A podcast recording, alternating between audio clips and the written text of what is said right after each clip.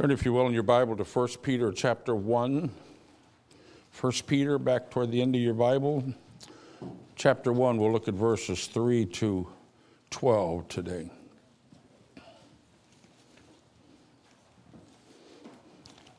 As we said, according to the church calendar, this is the second Sunday of Easter.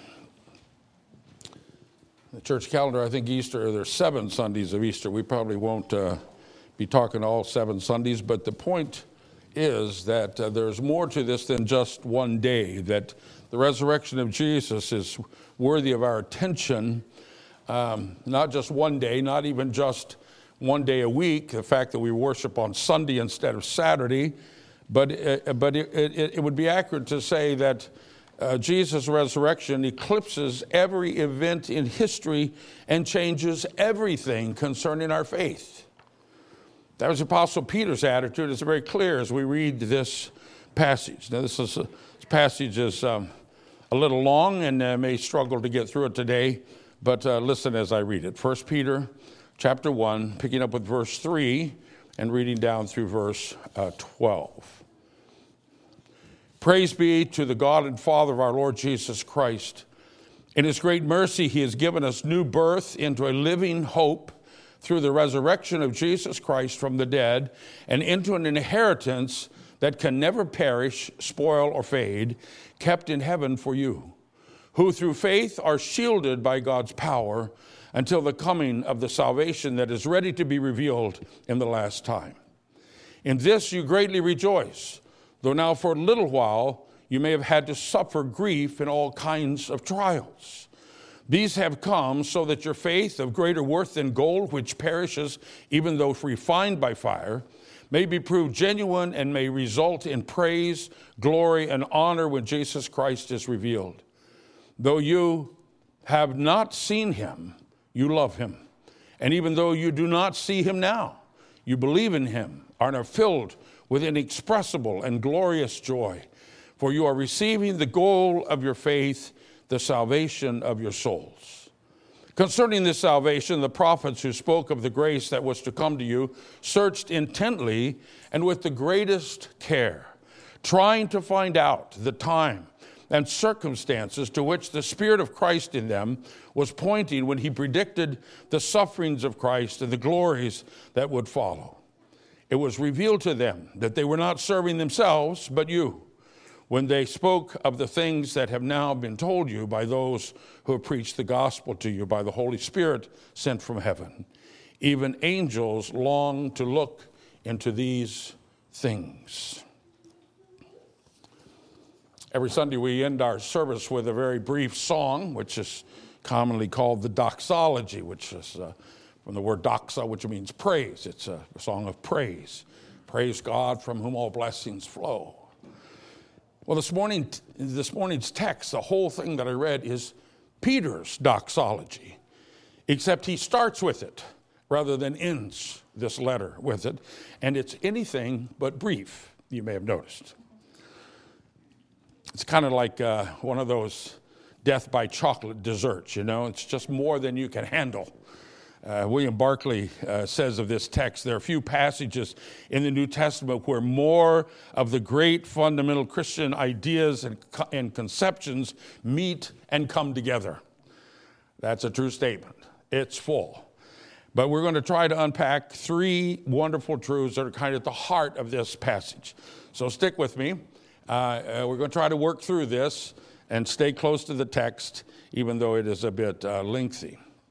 The first great truth we see here is that Jesus rose to give us new life.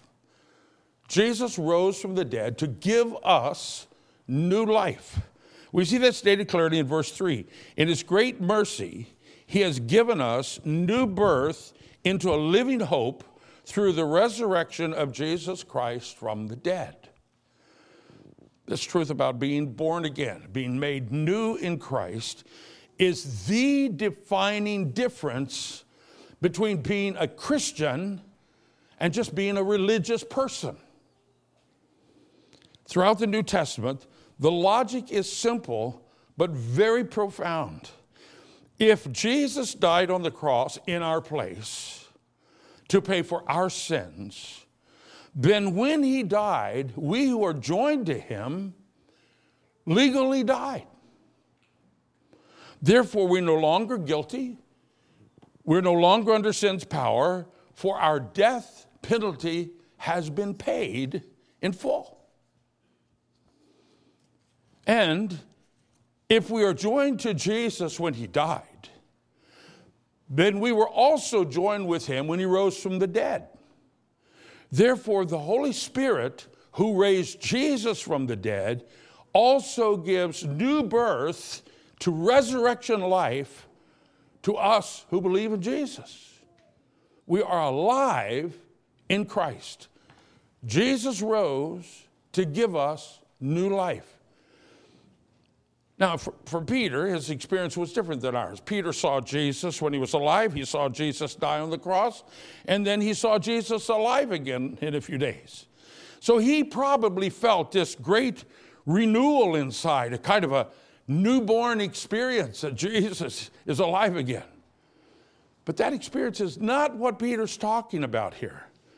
The readers that he, uh, of his, this epistle, the ones he wrote this to, they were people like us. They didn't ever see Jesus before he died or after.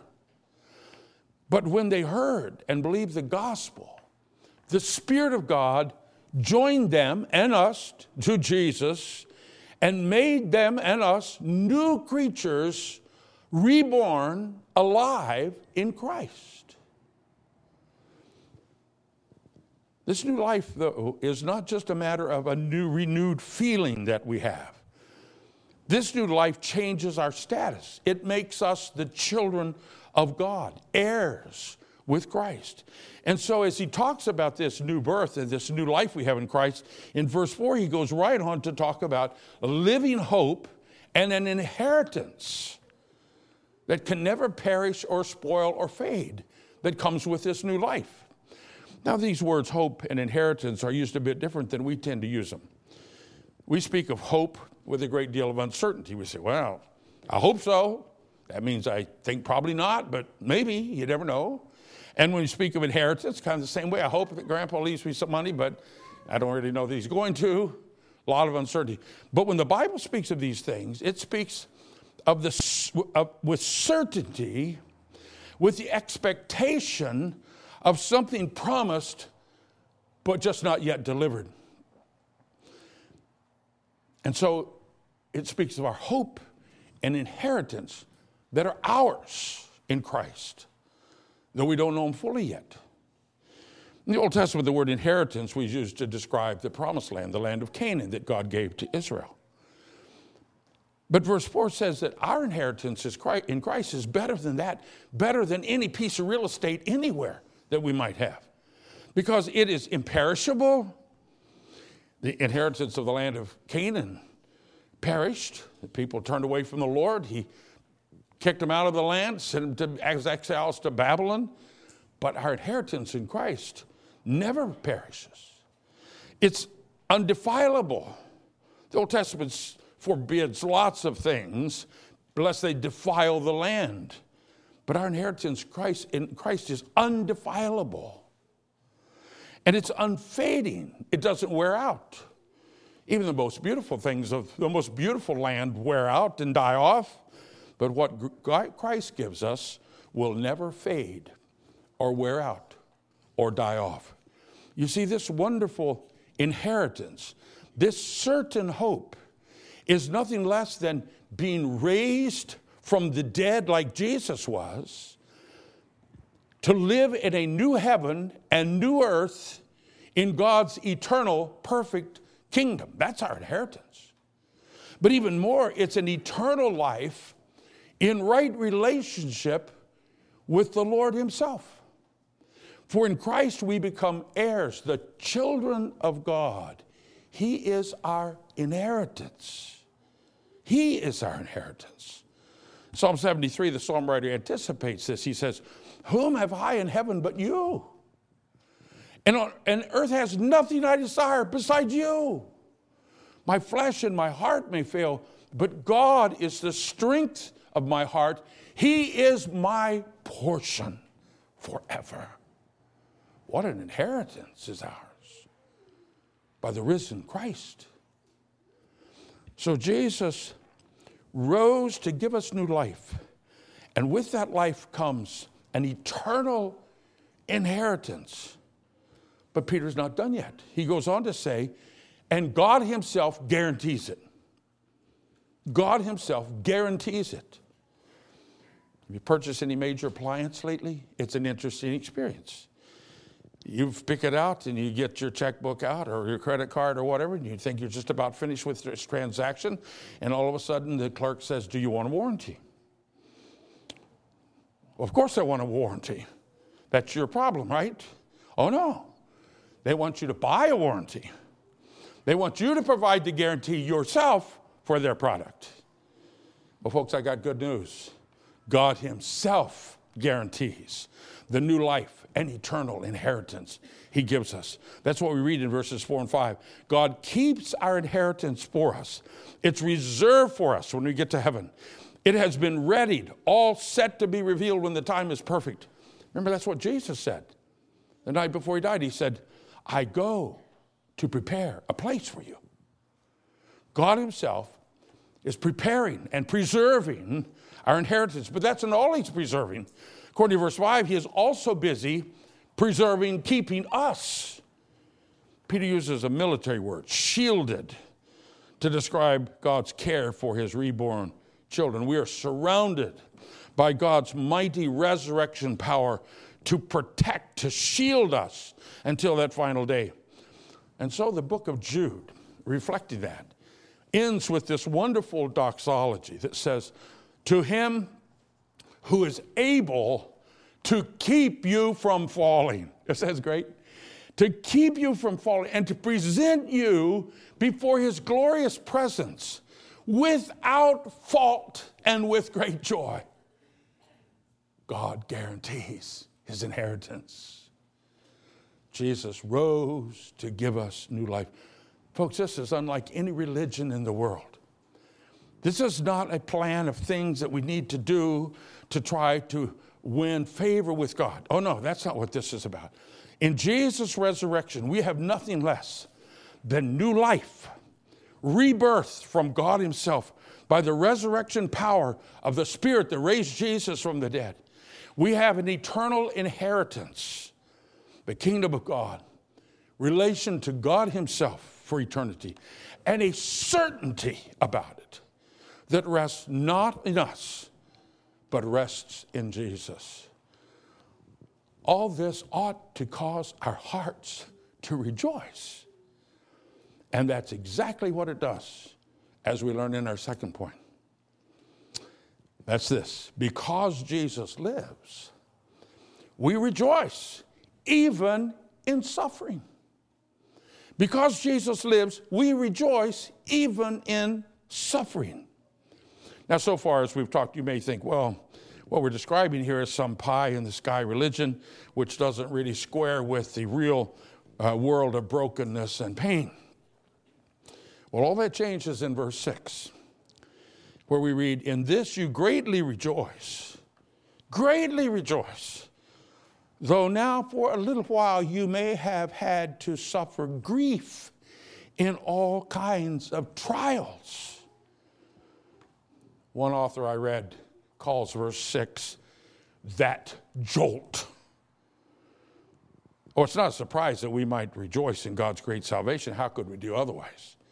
The jolt is that immediately after this promise of a new life and an inheritance kept for, uh, for us and God's shielding power to keep us, the jolt comes in the statement, though now for a little while you may have had to suffer.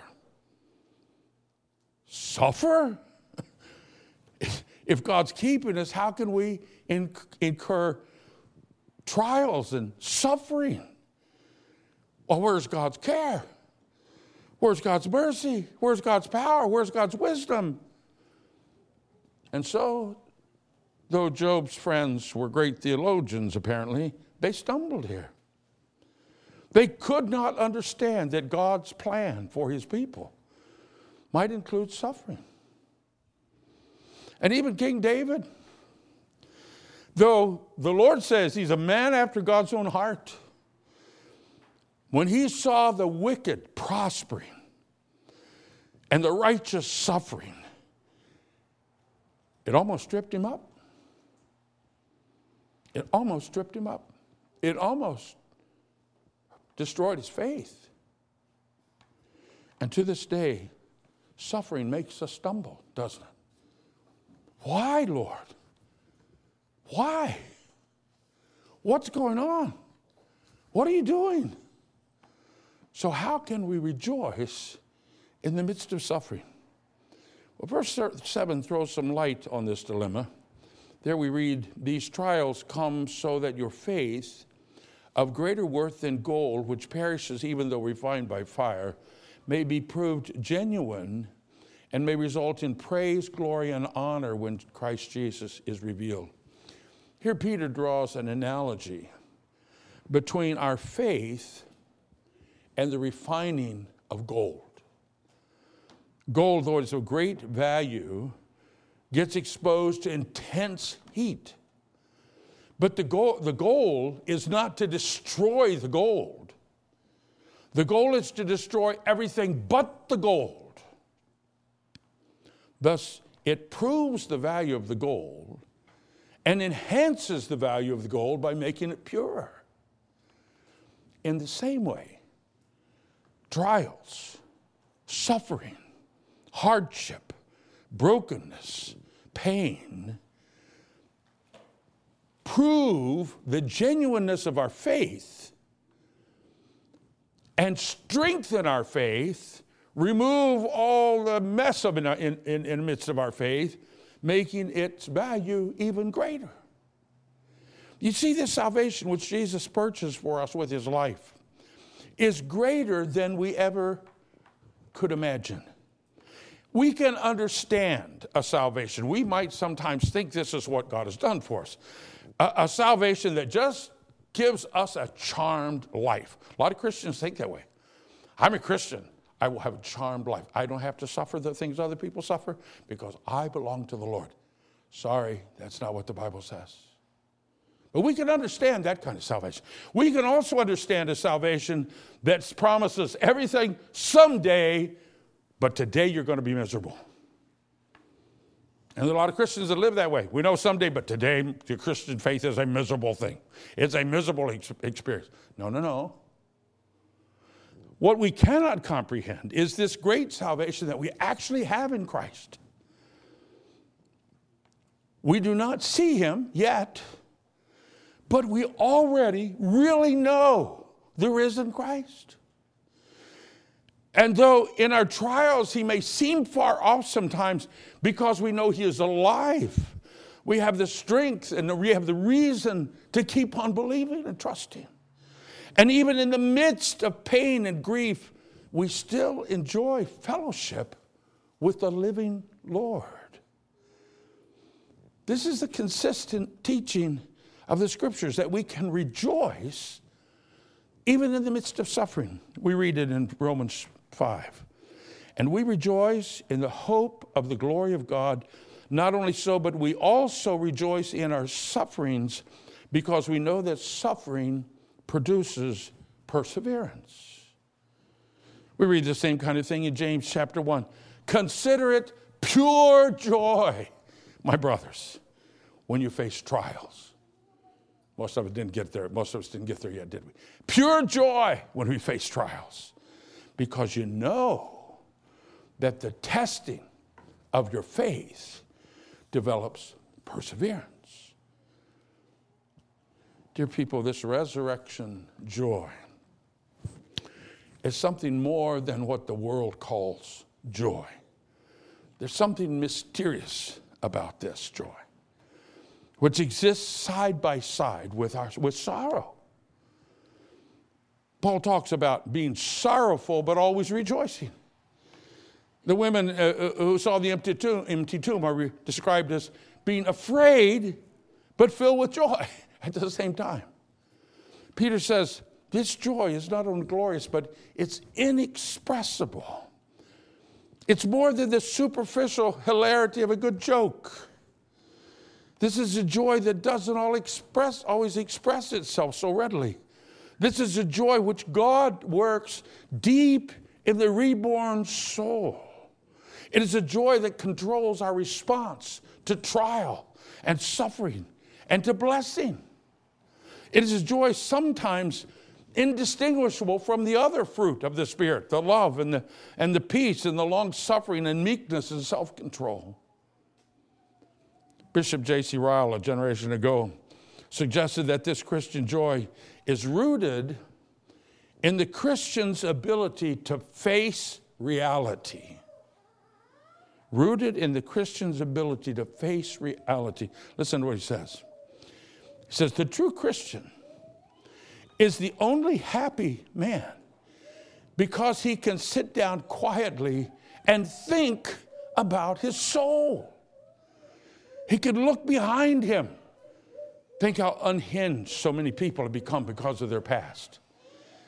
He can think, he can look behind him. He can think calmly about things to come and yet not be afraid. Sickness is painful, death is solemn, judgment day is an awful thing, but having Christ for him, he has nothing to fear. He can think calmly about the holy God whose eyes are on all his ways and feel, He's my Father. I am weak. I'm unprofitable. Yet in Christ, He regards me as His dear child with, which, with whom He's well pleased. Bishop Ryle concludes Oh, what a privilege to be able to think and not be afraid. Or more recently, the Gaithers put it in a popular song Because he lives, I can face tomorrow. We can and we must rejoice, even in our suffering, for Jesus rose from the dead to bring us his great salvation. And according to verse 9, our blessings and our trials are all part of us being saved now and forever. Finally, one more truth here about the significance of Christ's resurrection. And that's this thirdly, all history has waited for Jesus. All history has waited for Jesus. Let me read again verses 10 to 12. Concerning this salvation, the prophets who spoke of the grace that was to come to you searched intently and with the greatest care, trying to find out the time and circumstances to which the Spirit of Christ in them was pointing when he predicted the suffering of Christ and the glories that would follow. It was revealed to them that they were not serving themselves, but you, when they spoke of the things that have now been told you by those who have preached the gospel to you by the Holy Spirit sent from heaven. Even angels long to look into these things. We sometimes struggle with what to make of the Old Testament scriptures. Especially mysterious um, are the prophets. What were the prophets doing? How are we to interpret what they said? Does it actually have anything to do with us directly or just some uh, far off application? Well, this does, text doesn't provide a lot of detail, but it does answer quite clearly. The prophets were pointing us to Jesus, for all history was waiting for Jesus to come. Now, this does not mean that the prophets had no conscious role, that God put words in their mouth and they had no idea what they were saying. That's not true. Verse 10 specifically says they searched intently with the greatest care to understand this salvation. But verse 11 also says they did not understand all that the Spirit was prophesying through them. They only wished they knew the time and circumstances of its, of its fulfillment. And in verse 12, they eventually understood that they were speaking of things beyond themselves, things now revealed to us. But this much is always clear the prophets were pointing us to Jesus. All history waited for Jesus. Now, simple as that might sound, not everyone agrees. There are many who would actually deny that statement. The objection goes like this You can't pour the New Testament back into the Old Testament. You have to take the Old Testament for what it is in itself. You can't Christianize the Old Testament. And so some theologians would say the scripture is but a record of the religious uh, experience of those people who wrote it. Perhaps we could benefit from reading about other people's experience, but ultimately it has nothing to do with us. At best, these ancient experiences might stir up the work of God in us to experience something. Oh, but this passage disagrees quite clearly. It says that the prophets were meant to point us to Christ, that all history was waiting for him. Now, that's kind of where the liberal theologians go. Some evangelical theologians go a different direction. They also object. In the name of literal, uh, literal interpretation, they would demand that the message of the Old Testament prophets must be limited to what those prophets understood at the time. These sincere Christian brothers would say we can't go back and reinterpret prophecy in light of the gospel. We must expect the fulfillment which the prophets expected. In other words, the fulfillment only has to do with Israel, it never has to do with the Christian church, which didn't exist at that time as it does now. Old Testament scholar Bruce Waltke, who used to believe that, struggled through this in his theological journey. And he wrote an article about it in Christianity Today a, a few years ago uh, entitled, Is It Right to Read the New Testament into the Old? Let me just read a little bit about what he, what he wrote. Waltke says, The New Testament has priority in unpacking the meaning of the Old Testament. The whole of Scriptures interprets the parts of Scripture.